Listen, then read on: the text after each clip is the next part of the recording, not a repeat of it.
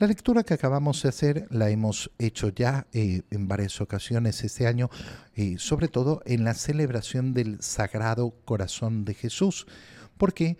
Porque es una lectura donde el Señor nos muestra cómo es su corazón y nos manda aprender de su corazón, de su corazón que es manso y humilde.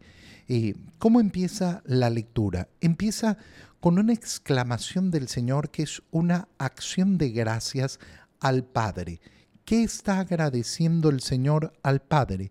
Te doy gracias, Padre, Señor del cielo y de la tierra, es decir, agradeciendo a Dios que todo lo sabe, que todo lo puede. Porque has escondido estas cosas a los sabios y entendidos. ¿Qué cosas son las que se ha escondido a los sabios y entendidos. Fíjate cómo cuando somos víctimas y cuando queremos ser víctimas sobre todo de la lógica del mundo, de ese deseo de no confiar en Dios, de querer confiar en nuestras propias fuerzas, de querer confiar en mis fuerzas sobre todo para conseguir la seguridad y para querer conseguir la felicidad. ¿Qué es lo que se obtiene? Nada.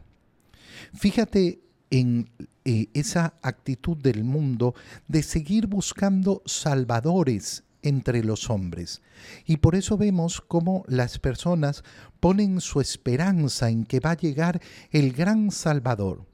Yo, por ejemplo, mm, me enfrento eh, siempre a las elecciones políticas con eh, un, poco de, eh, un poco de risa, no por, no por creer que la, vida, la vida pública, la vida, la vida política es, es algo, es algo de, de comedia, sino porque me causa una, mm, una, una risa en la pretensión de las personas de encontrar un Salvador pretendiendo que si gana tal candidato, entonces llegará la salvación.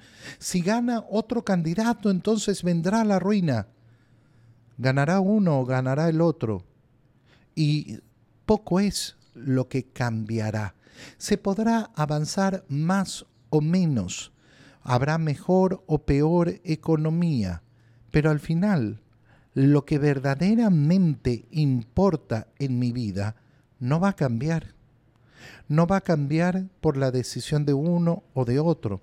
No va a cambiar por un político o por otro político, por un presidente o por otro. Cuando yo creo que la salvación viene de ahí, he perdido completamente el contacto con el único y verdadero Salvador.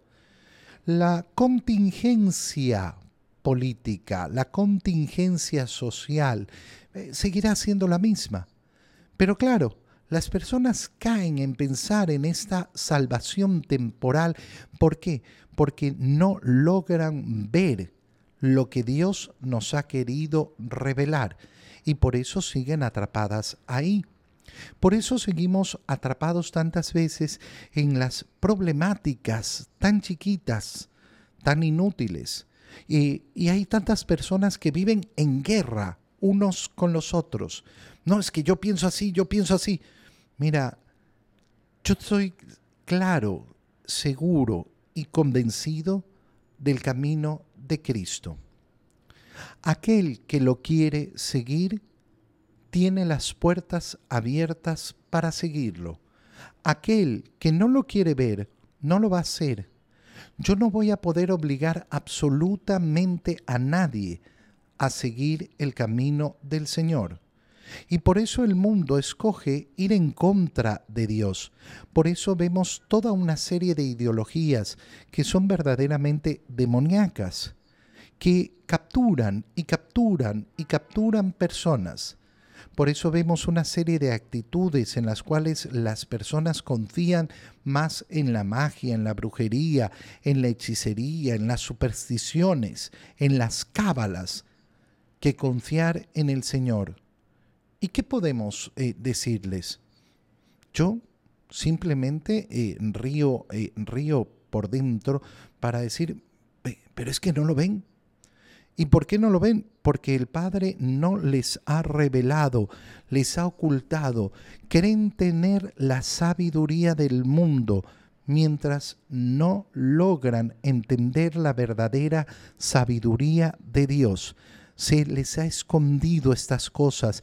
Aquellos que creen que tienen sabiduría, aquellos que creen que son entendidos en las cosas del mundo. ¿Quién logra abrir los ojos y salir de las mentiras y falsedades del mundo? La gente sencilla.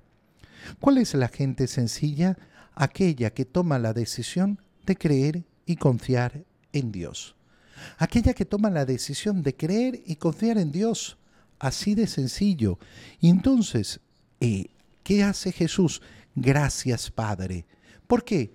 Porque así te ha parecido bien ¿Por qué hay tantas personas que no quieren creer en Dios? ¿Por qué hay tantas personas que no quieren creer en lo que enseña la iglesia? ¿Por qué hay tantas personas que se niegan a reconocer, eh, por ejemplo, el, tremendo, eh, el tremendo horror que significa el aborto? porque simplemente viven según la lógica del mundo, porque no tienen la sencillez para comprender la revelación de Dios. El Padre ha puesto todas las cosas en mis manos. ¿Quién puede conocer al Padre? Solo el Hijo. Solo el Hijo. Y solo aquel a quien el Hijo se lo quiera revelar.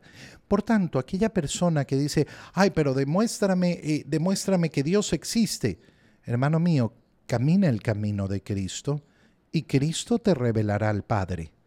Pero si tú no quieres caminar el camino de Cristo, si tú no quieres confiar en Él y pretendes conocer al Padre, lo siento, no lo conocerás.